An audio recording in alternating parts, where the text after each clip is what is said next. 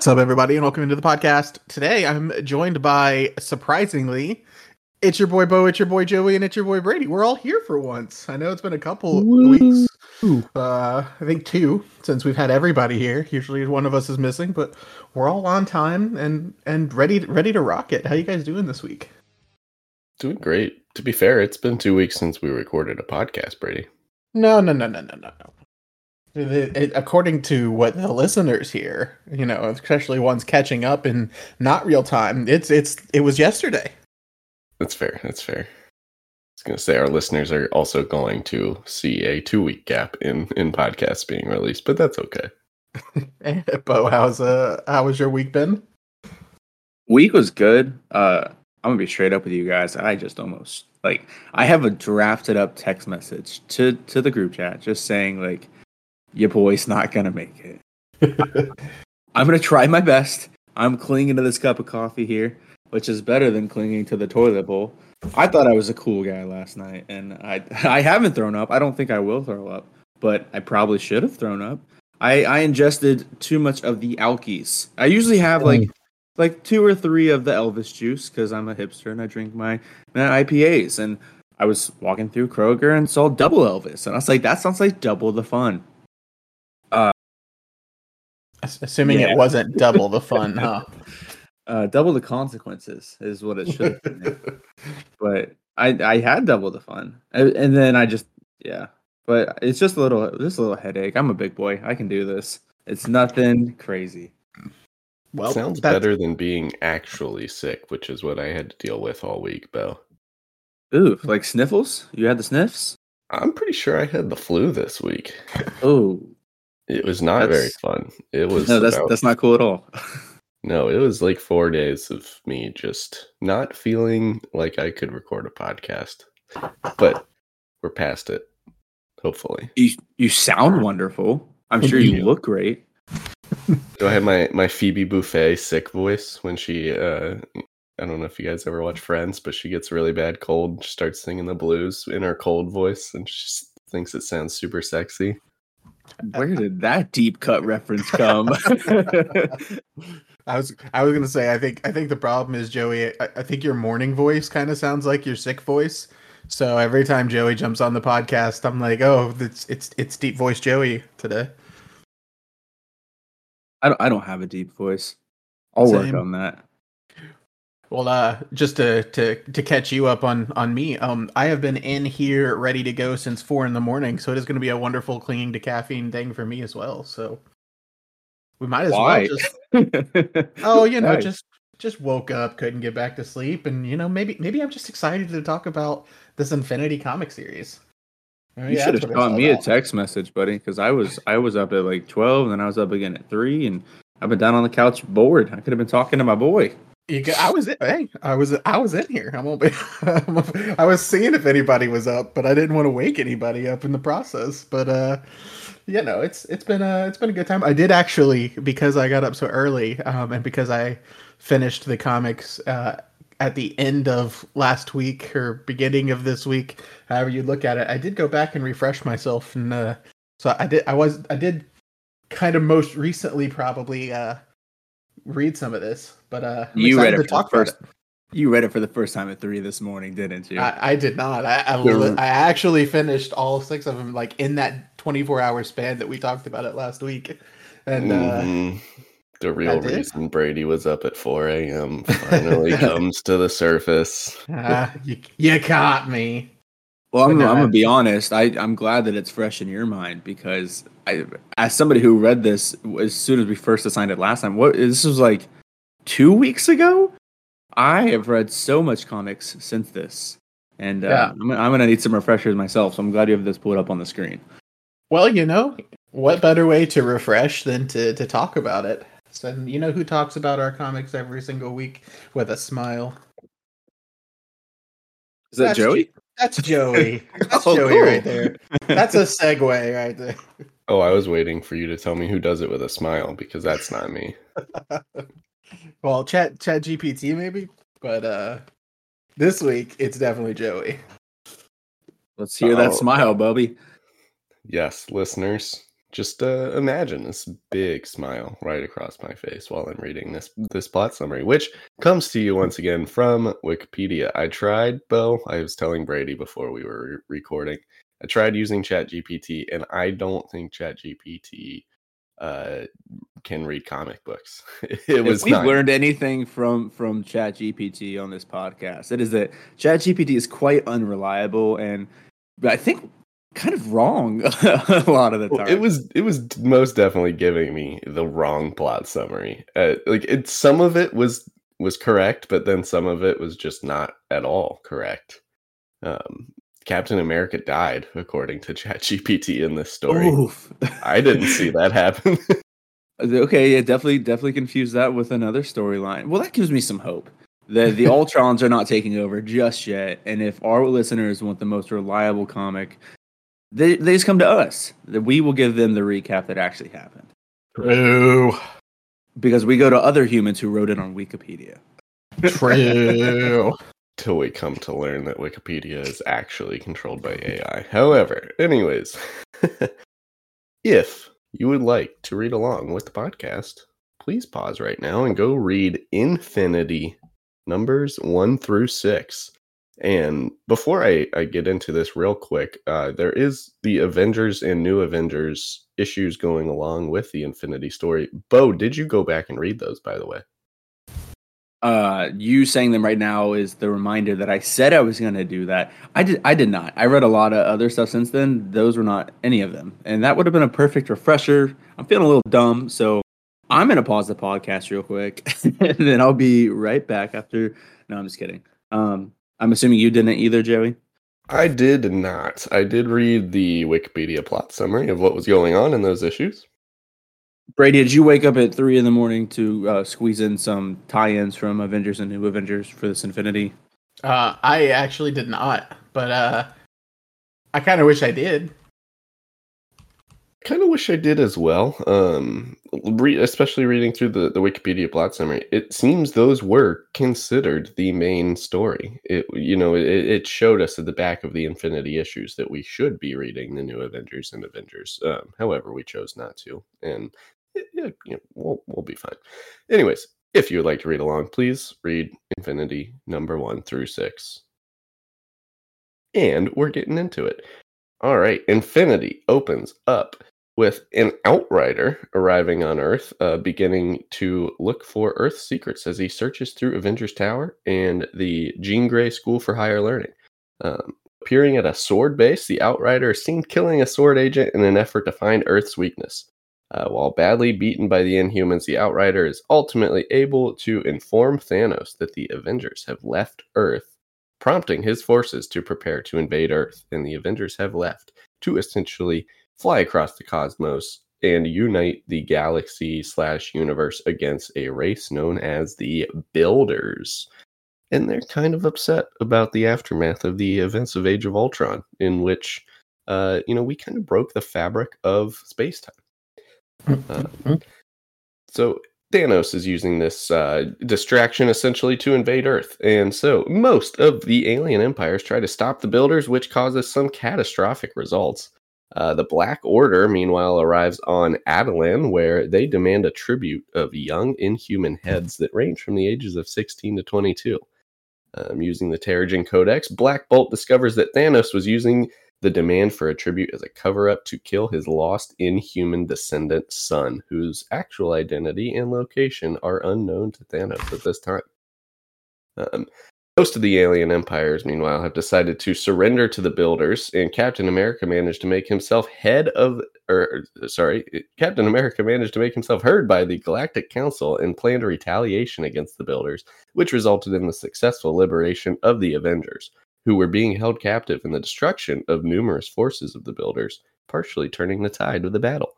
Um, after the Inhumans deny a tribute to Corvus Glaive, one of uh, Thanos's uh, Black Council members, Thanos appears on Attilan to meet with Black Bolt, and Black Bolt attacks Thanos with his hypersonic voice. We finally see Black Bolt speak, destroying Attilan and uh, appearing to to kill himself and Thanos in the process. And that's the end of part three, which is about halfway through this story. So we'll we'll pause there real quick and discuss the first half of this story. Well, I'll say for me, um, and w- when we were talking about reading it before, Bo, you mentioned that I you think I would like this, and I think you said that due to the fact that it is very MCU like. Definitely not MCU. Does not follow the story of the Infinity series, but they're so like Thanos and his his lackeys are the exact ones, right? You don't they don't they don't far too they don't fall too far off of that. Um, and it was pretty cool seeing them in the in their comics and how close it actually was to uh, what I what I love and cherish. Yeah, I think if you want the MCU Infinity War story, then we need to go back and read the Infinity Gauntlet uh, series back from the 90s because I think that cl- more closely follows along with what you're familiar with, Brady. Um, however, this story, I believe, does reference that. I, I, believe that you know all these worlds Thanos is going to. He's he's kind of offering them a an option of Gauntlet or Tribute. Um, he's I, I, believe he's looking for that Infinity Gauntlet uh, once again because he he misses it. He he needs power. Um, so he's he's offering you know Gauntlet or Tribute. Um, give me the Infinity Gauntlet, or give me a tribute of all of your young males, which he's basically using as a disguise to kill his uh, his children. Yeah, Gaunt- Gauntlet's definitely the closer version to the MCU. Um, and there's like three different of that. There's like Infinity Gauntlet, Infinity another one, and then Infinity and third one. I don't know why I can't think of those at all right now. um, but yeah, this was a very cool modern. This is cosmic. We don't read a lot of cosmic, and that's one of the thoughts that I thought you might enjoy. Brady was that uh, there's kind of, it's kind of otherworldly. Uh, mm-hmm. we, get these people brought in that aren't typically like on the ground level Avengers, and uh, I, I thought it was very cool in that sense. Uh, yeah, the, I'm glad that you did that refresher, Brady. I mean Joey, because yeah, a lot of this had slipped my mind. Uh, but those those outriders are awesome, and yeah, the uh, Thanos' team, the the Black Order, just very very cool vibes here. I like I like Black Bolt a lot in this. Uh, he doesn't have a whole, whole lot to say, but he's definitely a respectable guy. Uh, Captain America stands his own these cosmic guys, and I think that is so cool. Uh, definitely one of my favorite Captain America events here in Affinity because he's he's just a he's a very wartime guy and he's in his element here, which I think is awesome. But uh, yeah, very quick read too. Um, it all happens very very quickly because yeah, this only being three issues in is um, not not a lot to discuss, but I I do kind of want to make a point to like I think that the there's a, there's a lot of stuff that was like I wasn't familiar with, which is a cool st- a story read for me. Like when I'm hearing new names or new planets or new species and things like that, I always read it a little bit slower. Um, so it's nicer to to kind of take it in at that level. But um, yeah, Co- Cosmic's a different kind of read for me. I'm very interested to hear what your guys' thoughts are. Well, I'll piggyback off that and say that I did really enjoy the cosmic aspect of it. Um, you know, the Inhumans, you know, other than the show they're the movie that got mixed reviews is about all that I have introduced to them. Um, had no idea Black Bolt was at one time the king of the Inhumans. Glad glad to have that backstory. I do love me some Black Bolt. Uh, Black Bolt is a so I always get him and Bullseye confused. Was Black Bolt ever a bad guy or was he a good guy the whole entire time? It depends what side you're on, but no, he's always been king of the Inhumans. And as far as like Inhumans go, he he's the good guy. I've always seen them as a good team. Definitely not villain-esque like Bullseye. Okay. Well, I it, I mean he also is super powerful. It seems like it, just with oh, his voice able to take down you know the entire Avengers by with one move. That's pretty crazy. So, um, I I, I have found out from this I do want more more Black Bolt. Um, and then the other the other aspect of it, Bo, you said uh, it's a quick series. Um, that's what I where I disagree. I do. I think. I mean, I think every series or everything was like forty pages long. Um, however, the reason why it felt quick is because I felt like this first three. I don't know if it was them trying to build up or them just, you know, maybe some things that I. This is where I said I would wish I would have read the tie-ins because I, I felt like I was missing something and it was just I think the first three were kind of boring. The coolest element of all this to me is, you know, I love my team. You know, when I love when people come together. Black Bolt was awesome in this. The Marvel's concept of the Illuminati is mm-hmm. so freaking cool, and the people that are brought together for that team are just incredible. I mean, you've got you've got your Black Bolt, you've got uh, obviously Iron Man, you've got Doctor Strange, so you've got your Avengers, you've got your Mystic. Uh, I think Professor X was one of the original, and he later gets replaced by Beast as far as like an X Men representative. Uh, Namor, Black Panther, just very very cool lineup. Yeah, Yeah, the all- it's all Illuminati is a group I tend to forget exists. Um, as you're supposed to, I guess, because they're supposed to be this secret organization. But uh, I was thankful that this series did basically what that Avengers versus X Men series did, which is, you know, every issue starts with the reminder of here's all of the people involved in the various teams that they are on. So you get, you know, the Illuminati lineup, the Avengers lineup for those that are up in space. You know, you get the who's in the the Black Council with Thanos, who are the Inhumans. Uh, you just get that full roster of everybody involved in the issue, which I, I really like with these big events. Um, but you, we have not talked at all about perhaps one of the biggest uh, character question mark. I guess we could call them as collectively a character, the Builders. This giant alien species that we're kind of introduced to here. I don't think this is the actual introduction of the species in, in Marvel continuity, but it's a very new race of, of alien beings that is, you know, brand new to us as uh, readers of, of these events. And um, we learn that they're they're kind of like the big overarching race of aliens that's kind of responsible for everything, which Marvel kind of does this where, you know, they they continuously build on the backstory of the universe. So, you know, we've got the starting point of Marvel story and it's always moving forward, but they're always also kind of always moving backwards and retconning the the big history of the universe. And we learn the builders are kind of responsible for like every race of, of aliens. Was that correct? They kind of like spurred on evolution a little bit. That's how I understood it to be.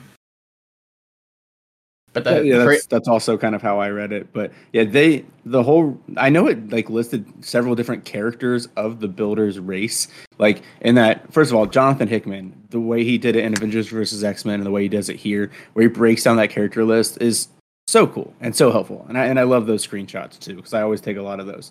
Um, but yeah, the Builder race is confusing. Um, one of the newer Avengers, one of the, and that was the other thing too. This Avengers team is not one that we typically see because there's so many cosmic elements that were thrown into this. Jonathan Hickman definitely threw a lot of wrenches in there of like changing things up. Um, he he's famous for the uh, Illuminati. He's famous for the different Avengers lineup, and then obviously the Ultimate Universe as well too.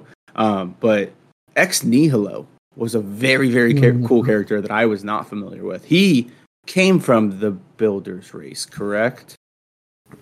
I think he. I think he's kind of one of those gardeners of, of the builder race, I believe. Um, I, I did get that sense that he kind of like stemmed from them, and it sounds like he was kind of just here to help Earth basically be worthy in their eyes so that they wouldn't destroy the population. Yeah, how how I understood it was like the builders are the builders, right? So if you're not a builder, you're you're not a part of that. But I think I I read somewhere like one of the first groups that they helped evolve was his group, and they used them to do different things. That's kind of how I understood it to be, but I could be wrong too. I do really enjoy these Marvel cosmic type stories. Um, however, I will say they are ridiculously confusing to follow sometimes, and I I don't know that I am properly understanding some of the characters and races that they throw into some of these cosmic stories. I, I feel like Bo mentioned this last uh last time we talked, but I feel like some of them is just like here's a new characters that we can like kind of do stuff with, and so I, I take characters with a grain of salt unless they heavily invest in them. Like uh, I'm sure we'll, we might talk about him later, but I have no idea what the like hand guy did. I don't remember if you guys remember him, but uh, there's there's just characters that are like, oh, I don't know who that is. Oh, I Here's guess it li- doesn't matter that I know who that is.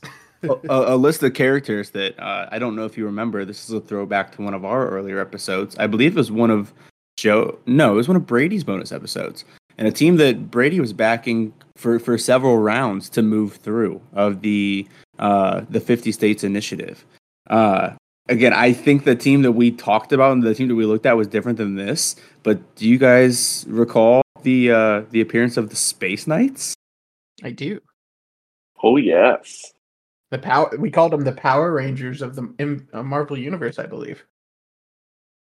Yeah, these guys um, looked super cool. Essentially, in, in that brief kind of like background that I gave them, they all basically gave up their bodies and their forms to inhabit these like robotic like forms to be able to save their planet and defend it. And they were cool. Nice. nice. Nice. Did They they, were uh sweet. were they because I mean we, we talked about them, we saw them. Are they are they a part of the cosmic or are they just their own little thing in Marvel?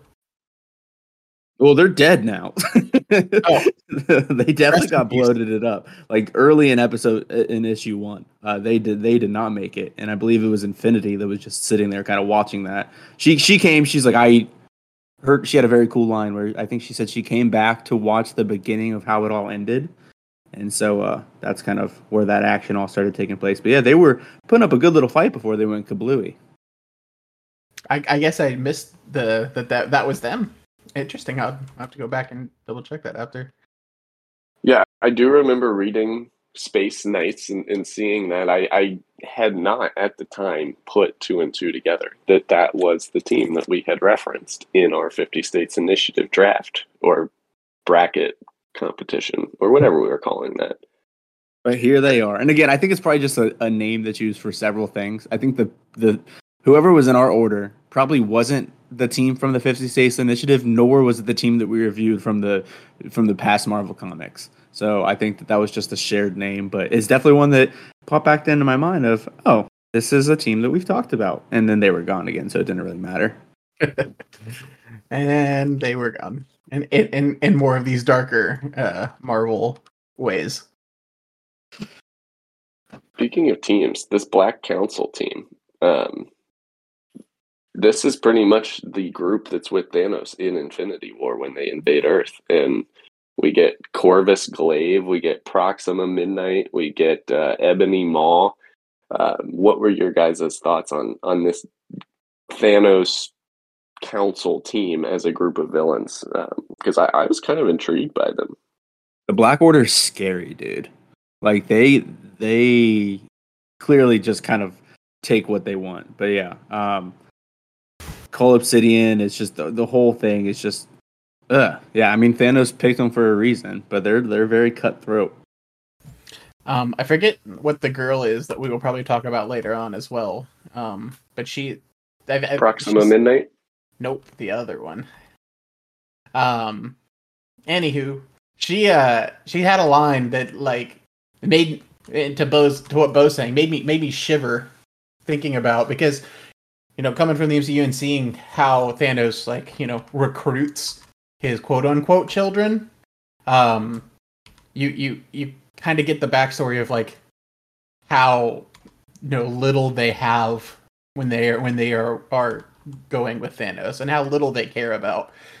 And she she went into her talk about how you know before before Thanos uh she was an orphan nobody loved her when Thanos came and like raised her entire planet he, he she asked him to uh to take her with and like kill her too. And it was like oh. And then he decided not to. He said no you're you're gonna stay with stay with me and you're gonna be my you know my thing. So then when she gets into this battle and basically says i don't care if you kill me. It's what i want. It's like oh. They, they really don't care. They really will you know whatever thanos says because they have nothing to lose it's just terrifying it's a terrifying concept Are you Supergiant was the other girl? I think you Yeah. are talking about Proxima Midnight though. no it's Supergiant and uh, it's, it's when i'm not gonna spoil because we haven't talked about it yet but but big boom Let's talk about it. I feel like we're recapping a lot of the, the pre right now, but uh, we de- when we l- learn about kind of like what Thanos' real drive is, uh, who or what he is looking for, and then kind of when that battle ensues, that that's definitely where the action continued to pick up. For sure. So four through six? Four through six. All right, let's get into it. So, part four, called Thane, um, opens with Captain America still realizing they are outnumbered and outgunned and deciding to perform a false surrender. Um, Thor falsely surrendered to the builder who is under control of Hala and, uh, and, and kills this builder, freeing the planet and gaining powerful lost allies. Um, and, and this is kind of the spark that the entire universe needed to to fight back against the builders. Um, Thanos eventually survives Black Bolt's attack and continues the fight. As Thanos fights against Black Bolt, he detonates a Terrigen bomb, which decimates Attilan and subjects everyone on Earth uh, bearing latent inhuman genes to go through the process of Terrigenesis. This is how Inhumans are born, and so we basically see the birth of a, a ton of Inhumans across the world. Um, Thane's power uh, is unleashed at this time as well. He's an Inhuman, um, and it kills the inhabitants of the town that he is in in the process. Thanos fights Black Bolt where he demands to be told the location of his son, and Black Bolt refuses to reveal this location, which results in Thanos getting angry and knocking Black Bolt out. Uh, moving into issue five, the death of the builder at Thor's hand and the subsequent liberation of Hala sparks a general insurrection at all builder occupied worlds, which are being now dubbed Avengers worlds by their grateful citizens in honor of Earth's heroes. Meanwhile, Thane has been captured by Ebony Maw, who reports his success back to Thanos. The Avengers receive word that Earth has fallen to Thanos, and the Avengers and their allies all head to Earth to free it from Thanos. And we get a preview of the impending battle to come, which happens in issue number six. The Avengers, the Guardians of the Galaxy, Agent Brand, her you know personnel at Sword, they all retake the peak while Starbrand devastates the majority of the enemy fleet with his power, forcing the survivors into a retreat. Um, in Necropolis, the Illuminati confront Supergiant and an enslaved gl- gladiator, and she is defeated after Lockjaw teleports her to an uninhabited world along with an antimatter bomb that Maximus detonates. Uh, Maximus being the brother of Black Bolt. Captain America, Captain Marvel, the Hulk, Hyperion, and Thor confront Thanos and his Black Order in Orollan. Orollan. Um, Corvus Glaive is killed by Hyperion, but Thanos and Proxima Midnight put the Avengers on the brink of defeat. Ebony Maw turns on his master and manipulates Thane into putting Thanos and Proxima Midnight into a state of quote unquote living death, basically freezing them in amber, much like the mosquito responsible for giving us all of the uh, dinosaurs in Jurassic Park. Um, so, after freezing them in amber, in the aftermath, the heroes and their allies pick up the pieces, rebuild in their own way, while the Illuminati continue to secretly find ways to prevent the impending death of the multiverse with Thanos and Proxima Midnight in their custody. And that is how we end Infinity. Woo! Definitely some big names brought into this, especially from like the cosmic standpoint, where you've got like the Super Skrull, you've got Thor doing what he does, uh, the Guardian, some some very very cool battle scenes with people that like have been all powerful and like been like the the true cause for like the Avengers battling them in previous comics, like all kind of coming together for what is the fate of everything and very very high stakes here as things usually are when Thanos is involved, but I thought it was it was handled quite well. And again, the wartime strategy of Captain America is just cutthroat. It's too cool. When Cap comes up with a plan, like, oh, it gets me excited. Yeah, mm. I will say these latter three issues so much better than the first three, in in my opinion. Um, I seeing everyone unite, seeing the Avengers in this cosmic battle, teaming up with Ronan the Accuser, teaming up with our boy Kl'rt, the, the OG Super Skrull back from like Fantastic Four number three or whatever issue that was. Uh, it was really cool to see all of those people coming together. And and you talk about big names, Bo. I can't remember us us reading about this particular character or I guess this particular force before, but we get the Star Brand in this story, which is Mm. a huge Marvel uh superhero. Starbrand Brady is is Starbrand something that you are at all familiar with? Is that the hand guy I was talking about? The There I was hand a- don't know. there was a there's a point in the comic where it's it's a guy because they, they don't go into great detail on on this character, but they they say it's time for you to unleash your power, and he's like scared, like uh Oh yeah, um, that's Starbrand. I'm pretty yeah. sure he's basic. So basically, the Star Brand is like unlimited power. I- I believe the only limit to the Star Brand's power is the person inhabiting the Star Brand, like their imagination, is the only limit. I'm pretty sure. Um, it's just one of these like original Marvel forces that is incredibly overpowered. nice. and, and very limited capability as well too because basically every time that the star brand uses their power it depletes the the holder of the star brand which passes on to multiple different holders um the first ever star brand which is shown in like one of the jason aaron comics is a very hulk like caveman which is a very very cool character and then um in the jason aaron run of that same avengers uh it, it goes into a baby and there's Oh. a star brand baby so there's I love the Star Brand baby. I love Star Brand Baby as well too. But yeah, the, the power itself is definitely one of those forces that is like, okay, nice to have this on our side, but yeah, you, you've got to limit it somehow. I'd love to know how Star Starbrand Baby used the powers to get move on, but uh, I think uh, that that is definitely Hand Guy, and the reason I called him Hand Guy is because they talk about him having this crazy, crazy power, and then I think the next like slide or scene is him like raising his hand to the sky and everyone gathering around, and I'm like, oh, this guy's gonna be important, and then I don't think they talk about him the rest of the entire uh, comic.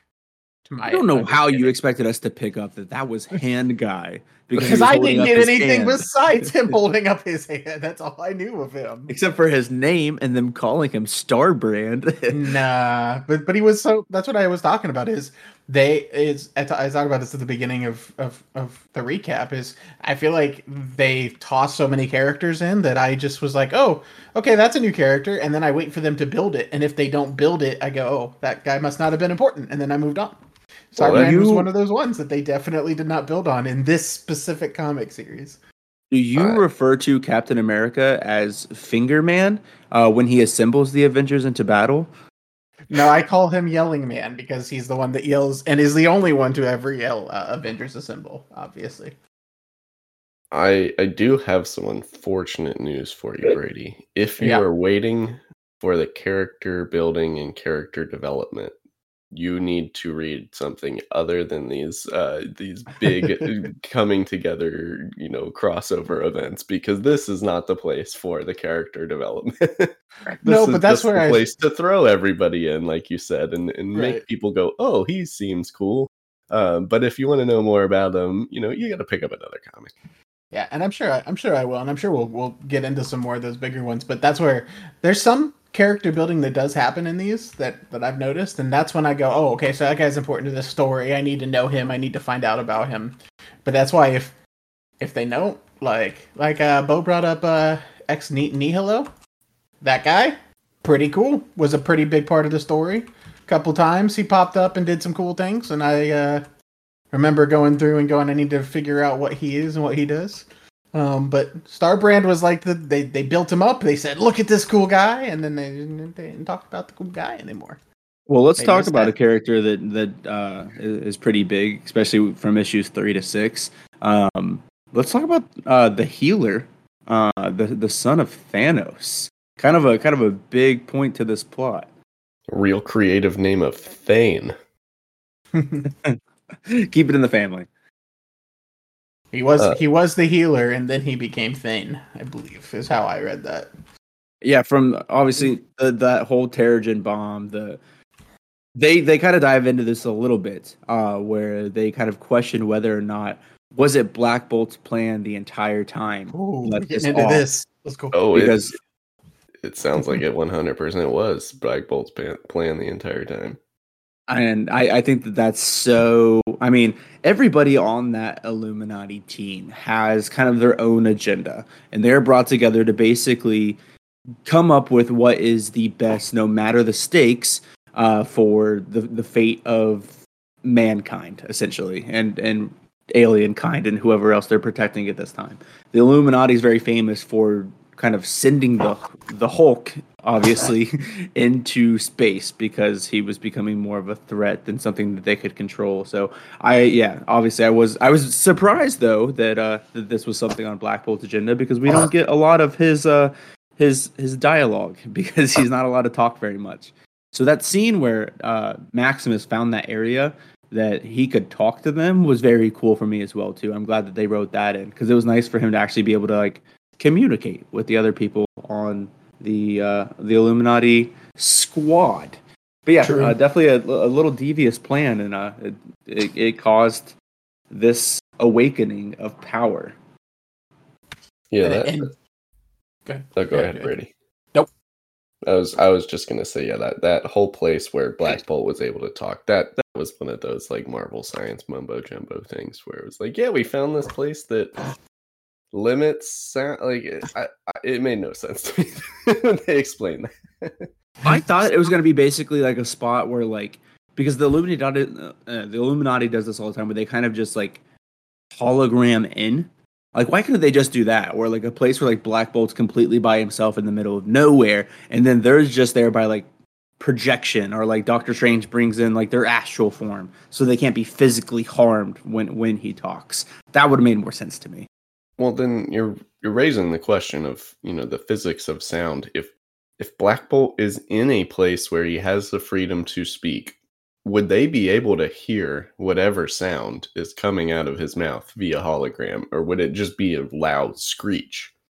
Is this like a if a tree falls in the forest kind of scenario, or? because yeah, the I've I've not read a ton of Inhumans things because I, I'm not a huge fan of the Inhumans as much as Marvel tried to make them a thing um, the last 20, 30 years in, in the continuity. They're just not that appealing to me, but um, I have read quite a bit of Inhumans stuff. They pop up all over the place. I read a lot of like the original Inhumans stuff when I was doing my, you know, Marvel 1960s read through way back when I think this is the first time I have ever seen Black Bolt speak. He doesn't do it a lot, but yeah, I think that they would be able to hear it. Just me guessing, because when he does speak, it's written. Uh, usually into kind of like whatever blast is coming out. It, it's either usually like one or two words, but like he's actually physically saying it. So I think what he does say very much matters in that. Imagine that You've been you've been quiet for like seven years, and you're like, oh, dude, the next time I say something, I'm gonna say this word right here. I would never be able to shut up. everybody, everybody would be hurting for me, screaming and hollering. Um, I'd have to. I'm surprised he doesn't wear like a mask or something, like a Cyclops style, where like he's got to like unzip his mouth to let it out. Because I would just the way that he bites his tongue. That's a respectable king. Completely agree. I think uh I really I really enjoyed the like like you said the Illuminati part, the Inhuman part of it. Um, we're talking about uh, the care like the the Thane and coming in and and and bringing in all this this side characters. I think that's where it really you really start developing that story and that understanding. And what you guys think of Thane? I know we, we kind of hinted at it, but like, what did you think of Thane? His power, you know, all about him. I am like once again slightly confused as to what his exact power was. Um, when he discovered his inhumanity, he killed a bunch of people in the town that he was in. Was that like a blast, like a nuclear blast of some sort emanating from him. Um, and then, you know, Ebony Maw is just like, oh, don't worry, I got you. Just wear this suit and you'll be okay. And like the suit kind of contains what I, am just very confused about what this power is that he got uh, with the Terrigen bomb. I kind of read it as like as he was first given those powers, it became like an uncontrollable force for him. So the people that were in the area were just kind of like a a side effect of that that obviously were lost and kaboomed. Um, but not that he did that purposefully at the time. But I don't know. I Again, didn't yeah, quite he did that purposefully, but I still just didn't understand what it was that had happened exactly. No, that's that's fair. I think for me, like you see, it, it was. I- Did they mention the left hand, right hand? Did that was that Thane or was that somebody else? That was Thane. Um, they they brought that up at the end because yeah, essentially his right hand brings about death, his left hand brings you know the living death, which is the amber. That so I, I'm still convinced Thane is responsible for Jurassic Park. Hey, it, it is. It's, it's it seems like a plausible theory. Um, but yeah, I I, I I'm interested to see because honestly, from the the movies and stuff too, um, I always got this weird like Ebony Maw vibe where I was like, Ebony Maw is just there's something bigger about Ebony Maw. I don't know what it is. I can't put my finger on it, and this kind of helped me put my finger on it because just like the Illuminati and having their uh you know other other motives here you see ebony maw right there at the end of the uh the series like he he's the one who traps Thane for Thanos to come kill. He calls him in, and then right as Thanos is distracted and at his weakest because he's fighting, I guess Captain America at the time. Um, boom! Here comes uh, here comes Ebony Maw letting Thane out, unleashing his power, and then running away with him to develop this new evil for eons to come. So, and and, and what what what's here? This is the Marvel thing for me that that drives me crazy. Dude was a healer. He loved helping people, and just because his dad comes and tries to kill him, and and he just turns evil, or was do you think the evil's a part of his power? Like, I, I don't get that part. I don't think we necessarily saw him turn evil per se. Um, I I don't know that. I thought But the when your ending was- powers when your powers are death and living death, it's hard to be good. and and you run away with an evil guy that you know is evil because he talks about it and you know i just i'm not a big fan of uh, I, ebony maw creeps me out i guess and i guess everything that comes from ebony maw is is bad in my eyes Ebony Maw is is a very creepy individual, and and yeah, we we see that you know he's he's kind of on his own side here, which I I kind of enjoy that. I, I like a rogue, you know, a rogue villain who's who's supposedly on the team of villains, but then double crosses them and and is really just out for themselves this whole time. I think that is the real you know big bad the real danger in lies in those people that are just kind of like they're not necessarily on a side they're just kind of out for themselves. That's fair. And speaking about being out for yourselves the other part that i was going to bring up when we were talked about um, having your own agenda and black bolt being his own doing his own thing um, kind of kind of a little a little good morally gray type thing right? You know that's where I, I, I kind of like, you know, I, I like a good morally gray character, one that one that has to make decisions that for for his own or you know their own well being or or what they think is best, even if it's not maybe what everybody agrees on. So he's trying very to. much- yeah, very much in line with uh, we've seen another person of the Illuminati make a very similar decision.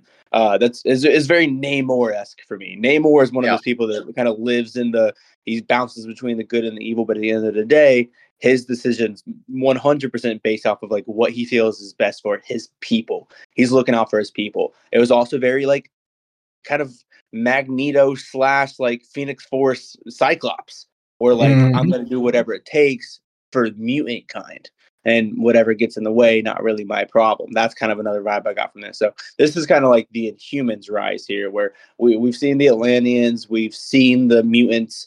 Um, this is okay, but what about the Inhumans and, and how do we grow the people of the Inhumans under this kingdom of, of Black Bolt and Medusa? So uh, yeah, very cool move. I wasn't expecting it, but again, we don't get a whole lot of backstory for Black Bolt. So if he was cooking that underneath the whole time, I can't really be surprised.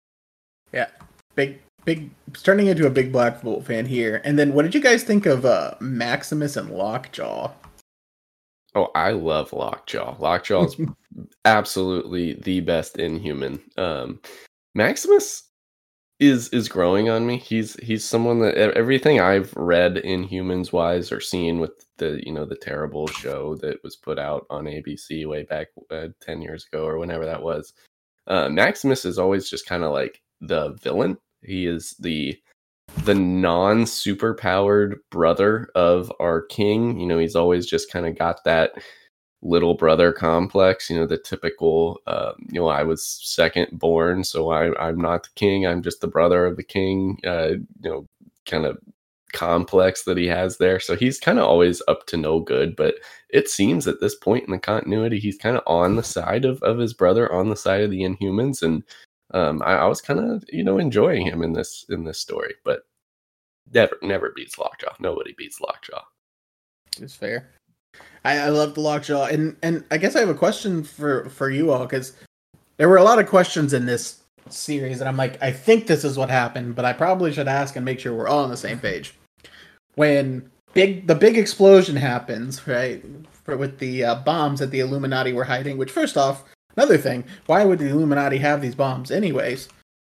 But besides the fact they they there's bombs that the Illuminati were hiding, they set them off um, Maximus and Lockjaw contain it, and I'm assuming because I believe I know what Lockjaw's powers are, they teleport it somewhere else.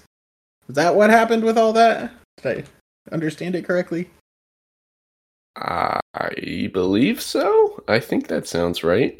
Um, Lockjaw does have the power of teleportation. That is 100% what he does. So that would make sense. Oh, when the when you saw the boom on the page, I'm assuming we all didn't believe that happened in Wakanda, right? Or do we think Wakanda's just gone now? No, I think I think Wakanda is safe. I think that it was sent elsewhere. Okay. I, I'm just theory checking myself here. Um, but what else? Uh, what'd you guys think of, of of that move? And and you said Maximus doesn't have powers, right? So like, other than being conniving, what what else? What else did he? Uh, could he have done there? He's kind of a genius too. Uh, he's one of those people where like he, he he's got an intellect about him, but it's not like inhuman driven. So obviously he's able to to build these devices and come up with these things. Um, but yeah, not not an actual power. So womp womp, poor poor little Maximus. I've read some cool stuff with him. Uh, he's he's very much kind of what Joey was describing earlier, where he's always kind of like conniving behind the scenes. Like he seems to always be in favor of Black Bolt, but also has his own agenda, kind of out of, of jealousy. And there's several times where he tries to become king, kind of that classic like brother brother of the king syndrome. So, um, but yeah, I, I agree that uh, Lockjaw is so cool. He's very very cool. I mean, who doesn't love a dog in comics? I would say of uh, like uh, top 20 characters for me, three of them are, are dogs in Marvel Comics. You got Lockjaw, you got Lucky the pizza dog, and you got Cosmo the space dog. And you know, you put them in a comic, I'm gonna love it. Lockjaw is a an official member of the Pet Avengers, is he not, Joey? I know that you're a, a big fan of the Pet Avengers.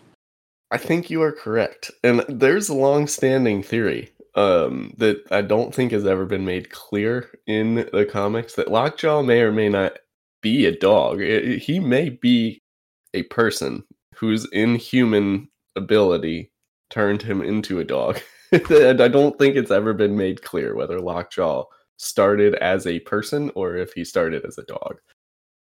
I definitely want to Google that because I know, that that's- I like that theory. I want to I want to find out, but I also uh, I also wanted to point to you. Speaking of, of, of animals and, and and not rodents, did you guys see the the rocket cameo? Oh I'm yeah, right at that the beginning of the right at the beginning of that last issue. Mm-hmm. You know, it was a battle going on, raging. They showed all of the like liberated because I don't I don't know if we talked too much in depth about this, but while Earth was getting destroyed, all the Avengers were out liberating all of Thanos' past uh, conquers, or not Thanos, the Builders, where the Builders are at, clearing them of the Builders' influence. And then they come in to uh, join together to help fight Earth's battle, and front page center, a little, a little raccoon with a gun, and I was like, "Oh, Rocket, there he is!" He was like such a good, one of those cool moments, and that's how you do character building without even having to toss anything in there. But what else? What else did you guys think? Any any any any final thoughts or anything good before we uh we move on to the end the end stuff? Um, just one last thing that I noticed towards the end of this run was our boy Kl'rt, who I've I've mentioned before, the OG Super Skrull. He did get uh, crowned as Emperor Kl'rt, so we we finally see the loop close with this like one of these original big bad villains in, in Marvel Comics, um, becoming the leader of the Skrulls, and and that may have some some repercussions down the line in, in terms of what the Skrulls are going to be up to. But Kl'rt was a big, big part of some of the Secret Invasion tie-ins that I read, um, and so I, I just love Kl'rt. The one thing that I do love about Cosmic and Marvel is that it ties in kind of all the forces and stuff that are out there that have been written that I tend to forget about. Um, I don't really read Guardians of the Galaxy. I don't read a lot of Inhumans. Um, I'm mostly just ground based with the Avengers, though they do branch in kind of that that cosmic realm quite a bit, especially with forces like Captain Marvel and, and Marvel and, and Thor and things like that. Um, but yeah, seeing all those different races, it, it, kind of I love that they build on that universe. When you get things like Galactus and, and the Silver Surfer and, and all of that, it's cool. Um, but it's it loses me very quickly because it's almost a little too much. I prefer like the grounded stories. Avengers can almost even be a little too much sometimes when it's just when it gets to that big power. Oh, it's this huge force on Earth. I I like grounding back down to that kind of street level battle. Not necessarily like um street level villains, just Spider Man, things like that, but the the more grounded approach where like there's there's a clear one on one. You've got kind of this range of power levels that make sense to you every time you get to Cosmic, I feel like they're just throwing words out there that I have to. I, I am the reader being forced to understand what this means or how this wages up against. Honestly, I wish Hickman would not just write the the name of everybody at the beginning of the issue, but also tell you kind of like on a scale how powerful they are and give a little blurb of what they could do, a little Marvel Marvel encyclopedia style. I, I think it'd be cool that way. Like it, it can it can just be a lot when you see these people going one on one, and then you're like, okay, so all these cosmic people are are really using the extent of their full power scale, but yet Captain America's out there just throwing right hooks still. So where where's Cap on this scale? And it, it loses me quite a bit, and I feel like it stretches to the point where I start to fall off. Um, but I'm curious to know what your guys' thoughts are. Like, where where does your enjoyment of reading fall within the lines of the, those scales and storytelling? So I I do agree with when it comes to this Marvel Cosmic stuff. It is it can sometimes be a lot, and it is hard to follow whether or not my own understanding of what I'm reading is correct. Uh, and I I totally agree that you know it's helpful to have kind of like a quick Wikipedia style entry, which is something I really, really appreciated when I was reading um, House of X and, and Powers of X, which Brady, I think your coworker told you you need to read at some point. You did? Uh, yeah. So House of X is kind of like the, the 2019 launching point of modern X-Men. And it it serves as like a an entry for for new readers to start reading, you know, the, the modern X-Men storyline. Uh, and part of what they do, because there is a lot of cosmic stuff going on at that in that story is every 10 or so pages in that comic, there is actually like one page that is a Wikipedia style entry of like, this is what this thing is. And one of those things was a like race of alien beings that I had never heard of. I had absolutely no idea what they were. But the comic told me exactly everything I needed to know about them in this one quick, like two paragraph entry in the middle of the comic. Um, and I really appreciated that. And I wish Marvel would do more of that. I know it's a lot of like text, uh, and you know we read comics because they're quick, they're easy, but um, you know when it when it comes to these big, super important seeming races of of beings, um, I wish they would just pause and say, you know what, you're probably not familiar with every single piece of, of continuity around this race. So here's a, a 15 second summary. I, so I just did a quick little Google search, and I'm not surprised by this. I think I actually knew this deep down somewhere. Do you know who wrote House of X? It's Jonathan Hickman. It's Jonathan Hickman. That boy knows that he's like he's stretching our minds, and he's like, I'm gonna make seven things up in this issue that are gonna, that are now going to be canon because I'm Marvel's bad boy at this point. Like he he's out there. He wrote Avengers. He wrote New Avengers. He wrote uh, X Men. He wrote the Ultimate Universe and the Secret Wars crossover. So he's got all the power in his hand, and everything that he says is truth now at this point. Though I think a lot of it with the new Secret Wars that we're going to read soon was kind of retconned a little bit. But um, I, I think he reached his breaking point. But yeah, I, I like that he puts those blurbs in there and uh, kind of those explanations and and cast lists and things like that to makes it a little easier to follow. But uh, yeah, that sounds cool. I still have not read House or Powers. Um, so that's definitely something I want to double back and read as well. Where is that in the timeline of like where we are now with with currently reading Infinity and going on to like Original Sin next? Is that prior to this or does that come later? It definitely comes later. I think we're still a few years out um, from where that falls in in the continuity. Um, it, it's definitely after all of this. It's after you know the Secret Wars, the whole incursion thing that we're we're mm. building up to. Um, it is it is basically in the same era as that Jason Aaron uh, Avengers run. Got it. Okay, cool. Yeah, I'm very very excited to get to because this is one that I've read before, and I think we're doing a lot of this build up now with bringing in all these different universes and stuff. With Jonathan Hickman being the main writer of of these Avengers lines, um, getting into the new Secret Wars. I started reading that once before, and it was one of those comics where it was literally so confusing for me similar like feelings of what I'm getting for some of these cosmic, but like ten times the scale. Where like I was not following the people or what had happened prior, and I took this on as a jumping point by mistake. Like it was absolutely terrible.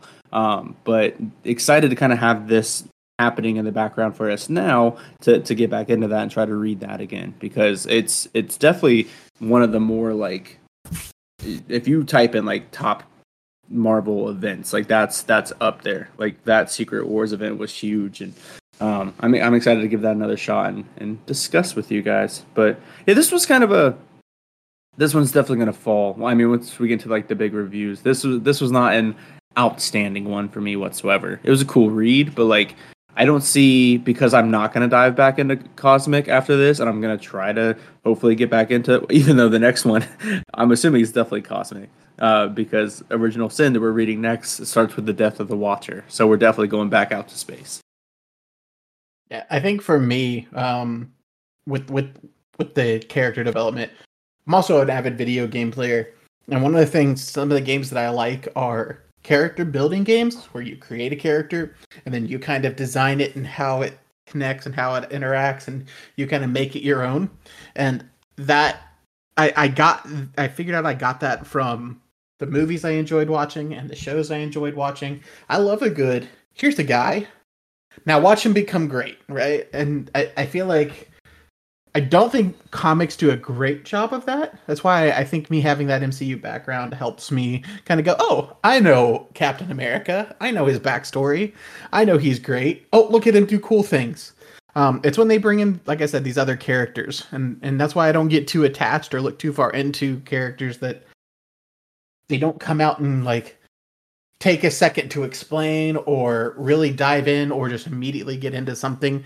It's more so just a there's it's been just a kind of a, a growing of those characters and over a very very very long time and it, I, that's where i think because there's not a lot of cosmic that i've had experience to yet i think that was i was a little lost at times i think kind of what joey said before though like this is these events are like what the MCU movies or like the Avengers movies in the MCU are for us. Because like you have to watch the solo Doctor Strange film and the solo, solo Ant Man film to kind of get those aha moments of their appearances in the big Avengers crossovers. So we're reading all of these, and the comic readers that have read uh, the Marvel cosmic stuff and that have read Avengers and New Avengers, like we all are agreeing that we probably should have for this. Like they they're getting that background not just in story, but like character development as well too. Like why are these people here? Where are the other people that I'm familiar with? Why are these people crucial to this story? And then when they bring in people like uh, the, the Super Skrull or Ex Nihilo or Hyperion or the Guardian, like they're like, oh, this is sick. Well, we're like, oh, who's that? like Mhm. they're they're they're cool and they look cool, but it's not that moment of like, it's my boys teaming up together. It's like it's it's some boys and they're they're teaming up together and that's cool. They got some cool abilities and they do cool things, and that's cool, and I like it. And that is exactly the purpose that these events are supposed to serve in the eyes of Marvel, the company, because they know every now and then we got to put out a line of comics that readers are going to want to read because, you know, it's a huge thing that is impacting the entire universe. And it's going to be crazy and all this stuff's going to happen. But the real purpose for this, in Marvel's eyes, is for you to pick this up and go, who are all of these other characters that I have never read? Oh, look, there's an entire line of, of comics about, you know, whoever, Starbrand, or whoever you want to read more about. And it gets you introduced to these other characters and makes you exposed to their stories to the point where you may just purchase another comic book and you know learn just to learn more about them. And that's the whole reason they do this. Reading this and then knowing that that's a thing out there and then like all the tie-ins and like even just reading these events and knowing how much we're missing of the backstory and other stories out there that are completely unrelated going on at the same time going back to that book you, you just read joey uh, the guy that's read every single marvel issue ever just becomes infinitely more unbelievable to me like that is even an accomplishable task. Like i don't know how. That's that's nuts. Yeah it, i mean it's it's got to be your life's work for several years. Completely. For sure. But yeah, I, I love the crossover events because it does two things. It it ties in everything because these are usually annual that has happened in Marvel Comics over the past year. Um, brings in a lot of kind of those front runners, new names, introduces those, like creates interest, like Joey just said, and then does a really good job of setting up. Okay, well here's what's next to come because this is the change that it made to the Marvel universe. Uh, we we now have Thanos that's completely frozen in this amber and the living death.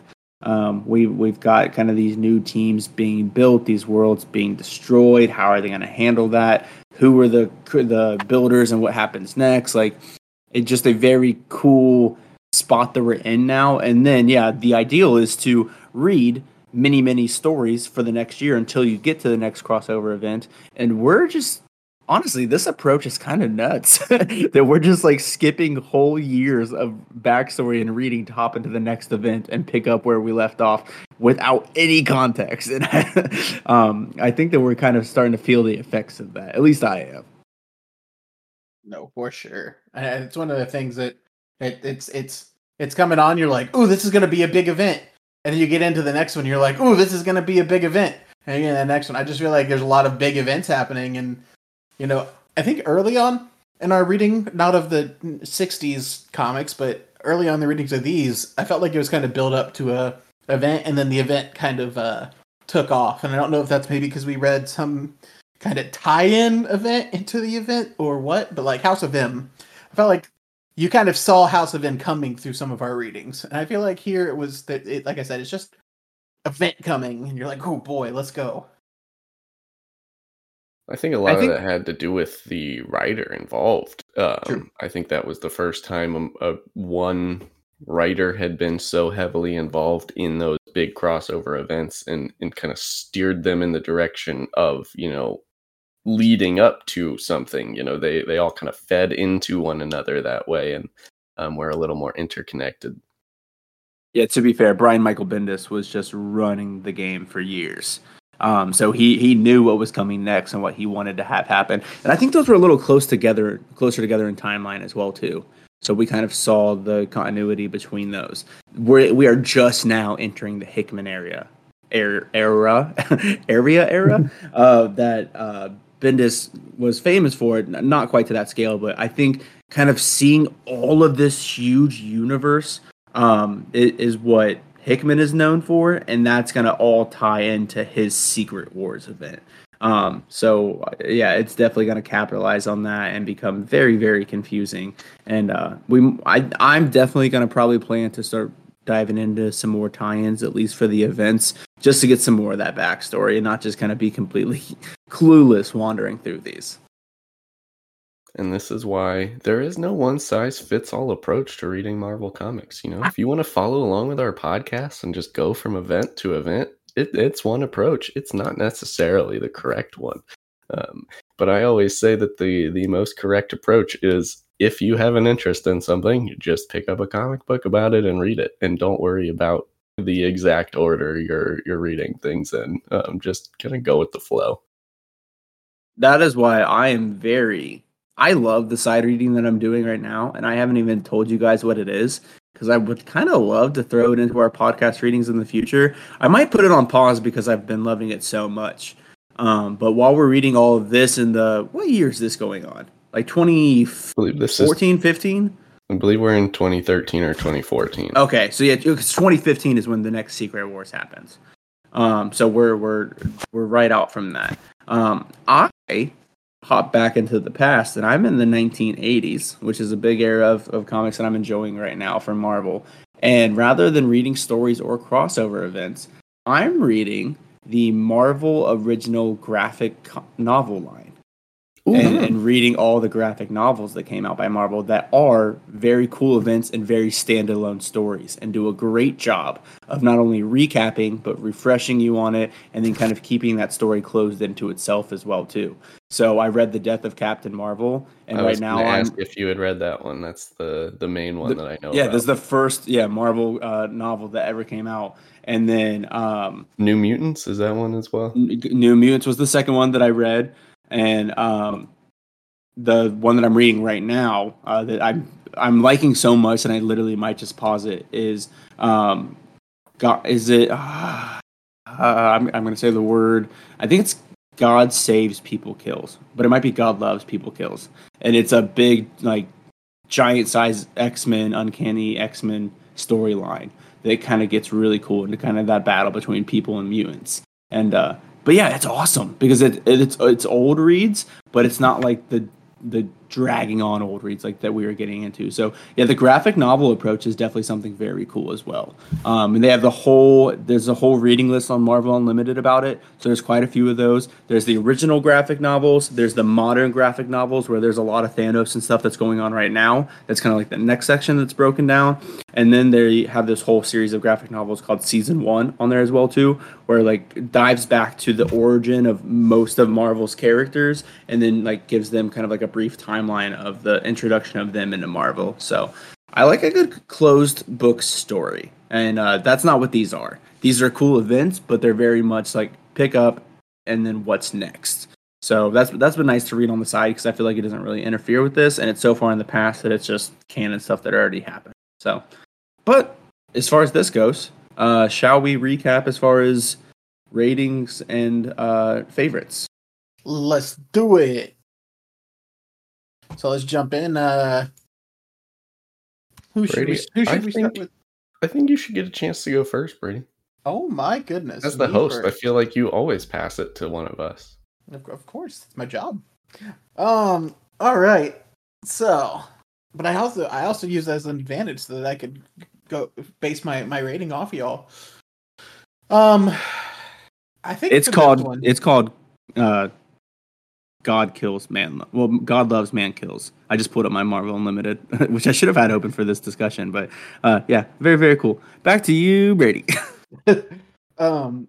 So I think I'm going to take maybe a controversial approach, or maybe exactly on with what you guys think, but I don't think it'll be in the middle. I'm going to give this a solid six. And I think for me, I hinted at it earlier, the first three issues of this were very much like, oh, Big Bad is coming. Watch out. Oh no. And that's set 60 uh, pages of that. Um, actually, no, it's 90 pages of that, right? So it was it was a lot of quote unquote filler, and yet we still complained about not getting enough backstory. Then the last three, it really actually started picking up to where I was like, okay, this is this is all right, this is good.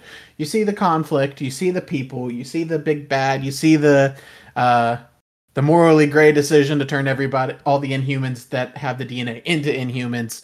You, you see it all kind of build out and you're like, okay, I like this. It recovered a little bit.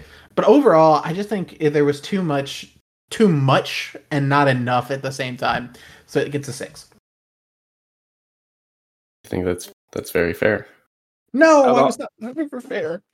how, how about no? It's definitely fair. I think we're all going to be on the same kind of line there. What about the standout favorite character for you there, Brady?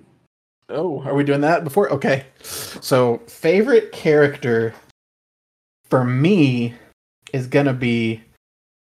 oh, I wanted to do a combo and I wanted you guys to pick one. I'm going to do Lockjaw. Um, we kind of talked about why. Um, it's just a little, literally a dog that uh just shows up at the right times and and and you know one of the big big bads of this whole series was the fact that the Illuminati yet again for some reason had giant bombs in their basement. And then um they were about to go off. The avengers had already left or, or were fighting not able to save them. And then walks lockjaw and goes hey i got you. Bink! and then boom big bad's gone. And i don't know why but i, I that that whole scene and this is where i kind of wanted to know more about maximus and what he had going because that whole scene of like guys, we got to get to this this spot. We got to get to the bottom of the Illum- or Wakanda. We got to get to the bomb. And then Lockjaw just walks in, goes, "Yeah, no problem." Boop, gone. Was was very uh hit, that that was one of my favorite things that hit me hard. So I'm gonna say Lockjaw. I can't be mad about a lockjaw pick. Let's go. uh, He's not like uh he wasn't really a driving force of it, but he's he's cool. He's a cool cool doggo, that's for sure. And I did I did do little googles in the background, and he was originally just a bulldog that was exposed to the mist and then became lockjaw with with his powers. So I don't know if I love that. Does that mean that all animals have potential dormant inhuman genes? It Lane? seems that way. I was also googling in the background to see if I was correct. It, it, I did find a reference to Ben Grimm. Did think at one point that Lockjaw was a human that had gotten, you know, transformed by the Terrigen Mist, um, but it turns out he was wrong. That would make more sense rather than the one animal that that that has the the inhuman gene. I mean, I guess this would be the time in Marvel Comics that we learn if there are more because they released the Terrigen bomb that just spread across the entire world. So if there I are didn't more see any- animals, they're I didn't see any other transformed. animals. But if there is only one animal, how did how did they get that gene? Because I know how genes carry on. and he's a dog dog. who, who was it? Black Bolt will never tell. He'll never I- tell. Speaking of uh, never telling, unfortunately, Bo, I think you have to tell. Who's uh, what, was your rating? I'll tell. I'll give this like a 6.1 because I liked it. It was a good read. It was short. It was action packed, that's for sure. Uh, the story didn't really capture me so much because it was, I probably because it was so short, there was such a quick rise to power that the fall of power also seemed very short lived. Um, and I, I do like when everybody kind of comes together and it, it kind of takes all stakes. There was there was some really really cool standalone moments for like that that we didn't really talk about it, but that one time where Thor kind of went out on his own and they sent Thor out there to be like their top negotiator Mm-hmm. and like throws his hammer and then the calls it right back and little shik shunk right through his chest. That was a sick scene. That was very cool. Well, um, I- I want to I want to add on real quick. He didn't just call his hammer back. He threw it around the sun. Yeah, yeah, just real quick, just like a real quick shoop shoop. but uh, yeah, no, that, that was dope. And, but I mean, I think the whole driving force of the story ties into who my favorite character was, which was Captain America, because I love seeing the New York bad boy just kind of uh, standing with these literal gods and extraterrestrial beings and these unknown forces and he's just the super soldier boy that's basically he's not superhuman he is and i love referencing back to this he is the peak of human capability so he's there but not to the point of superhuman which is just nuts that he's he's out there uh, kind of within the midst of all of this. Um, I, I love the force of the Illuminati. I think the people that are on that team are just always super sketchy. There's there's always something super sketchy about them where any of them could be a villain at any time. You don't have that with Cap. Though Captain America does eventually make his way onto the Illuminati team roster. I have seen that. I've never read it, um, but I have I have seen clippets of it. So I think that they were they were bringing him in for some some moral goodness. But Captain America was definitely the standing force for this in me. When he comes up with a plan and he executes it, he doesn't tell us what the plan is, but we see it play out and we see that it's coming from him. And to kind of see the respect that the other characters have for him throughout the battle is just so dope. I was like, yeah, he's Captain America. He's a human. So am I, which means they basically are respecting me and I'm doing this. So I lived vicariously through him throughout this story. And, uh, but it wasn't enough for me to rate it higher than a 6.1. I think that leaves you, Joey. What's uh what's your take? Well, I think in the history of the Comics Over Coffee podcast, this has never happened. But we are all pretty much perfectly aligned on this one. I'm also going to give this a six. So Brady gave it a six. I give it a six. Bo gave it a 6.1. We'll just call that a six as well. Um, I feel like a walking contradiction, however, because the lore wise, I love this cosmic stuff. And I, I love reading and learning about the history of the universe within the universe that we're reading. Um, however, I enjoy that much more in the form of like a nice 10 minute YouTube video describing the history of the Marvel Universe and reading about it within Marvel Comics is not quite as enjoyable to me as like the street level stuff that Bo talked about, you know. Um, so like content wise, I, I do enjoy this this cosmic stuff. It just I feel confused and like I'm not smart when I'm reading it sometimes.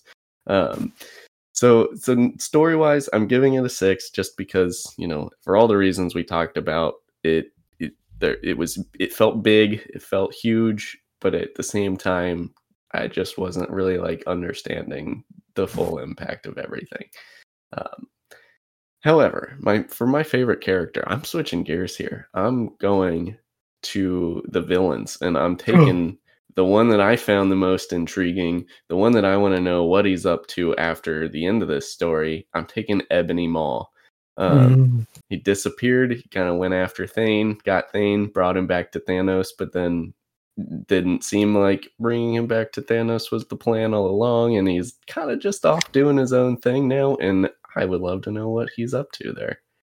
Um, so I feel like leaving this, he is now the most dangerous of of that group of of you know the team that was invading Earth. Cool choice. I I was gonna say that's a good choice uh, from my perspective because I told myself I was breaking the mold this week and not picking a evil guy. But if I was, it definitely would have been Ebony Maw, as I kind of hinted at earlier. So I like it. I like the pick. Yes, we all know how much you like to to pick the uh, you know the Scotties of the world.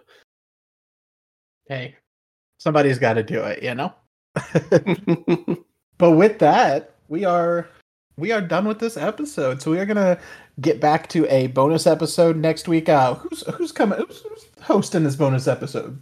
So this is gonna be my bonus episode, and I'm I'm glad you brought this up because I, I, I did want to ask you guys. I sent along a reading assignment oh, way back when. Have either of you started that by you know at all? I, am I'd be shocked if you had. But Bo, you said you read a, a lot since uh, finishing Infinity. Have you started my reading assignment yet? I have read a lot, not a lot of that.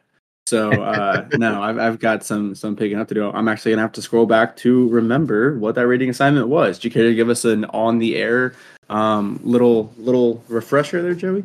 I'd love to because I'm gonna actually just say let's not do it. I'm changing things up. I'm gonna send you a new. I am gonna send you a reading assignment. don't don't think that you're gonna get off scot free this week. Um, I am just changing it up. I had to the listeners that don't know, I had, I had, thrown out the idea of reading some of these like newer generation uh superhero origins. So like Miles Morales, you know, Ms. Marvel, the new one. Um, I, I wanted to read some of their introductory issues. However, I realized coming into today's episode, it's Halloween week, boys. And I watched Werewolf by Night on Disney Plus, which is out in color now. You watched the Um, color version? I did watch the color version. Did you watch the black and white version? You did, I did. Yes. I, I will say I think I enjoyed it a little more in color. Um, Okay, so worth a rewatch. Spoiled, yeah, call me spoiled, but whatever. I, I, I enjoy having color in my, my modern television watching.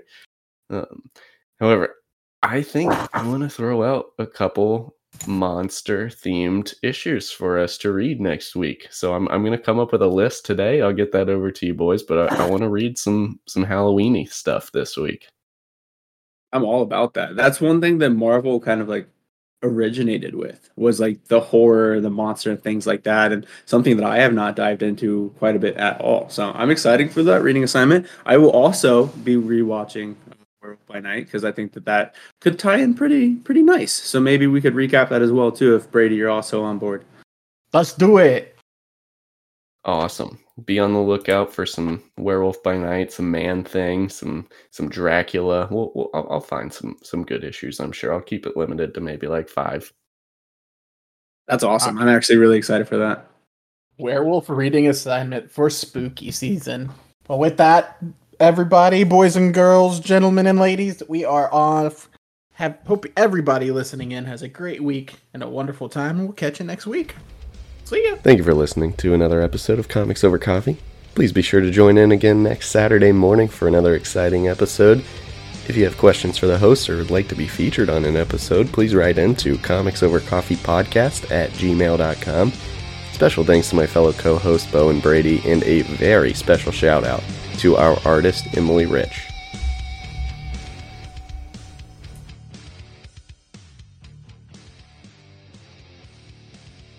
Hey guys, talk tech with me for a second. What this uh this shield, this mesh shield, if you will, surrounding the the face of the microphone, what's that do? It Um, cuts down on your P's and your F's. What the puck? It's just a. Uh, It filters them out. No. it supposedly makes them sound less aggressive when you like say like p like a p sound and it like you ordinarily you'd be like pistol it just makes it sound a little like less aggressive And back That's in the day of like early recording, Pistol, There pistol, pistol, pistol, pistol, pistol. very It used to- non-aggressive I know. It used to hit uh the tops of the I don't know the frequency. Is that what it is? Where it would like It hurts. yeah, it it would like at the top where you like would like mess up and you sound like a robot. So like the P's and F's did that. Somebody get record. Yeah, Mhm. Greg's in here ready. Oh, hey, hey, ladies and gentlemen.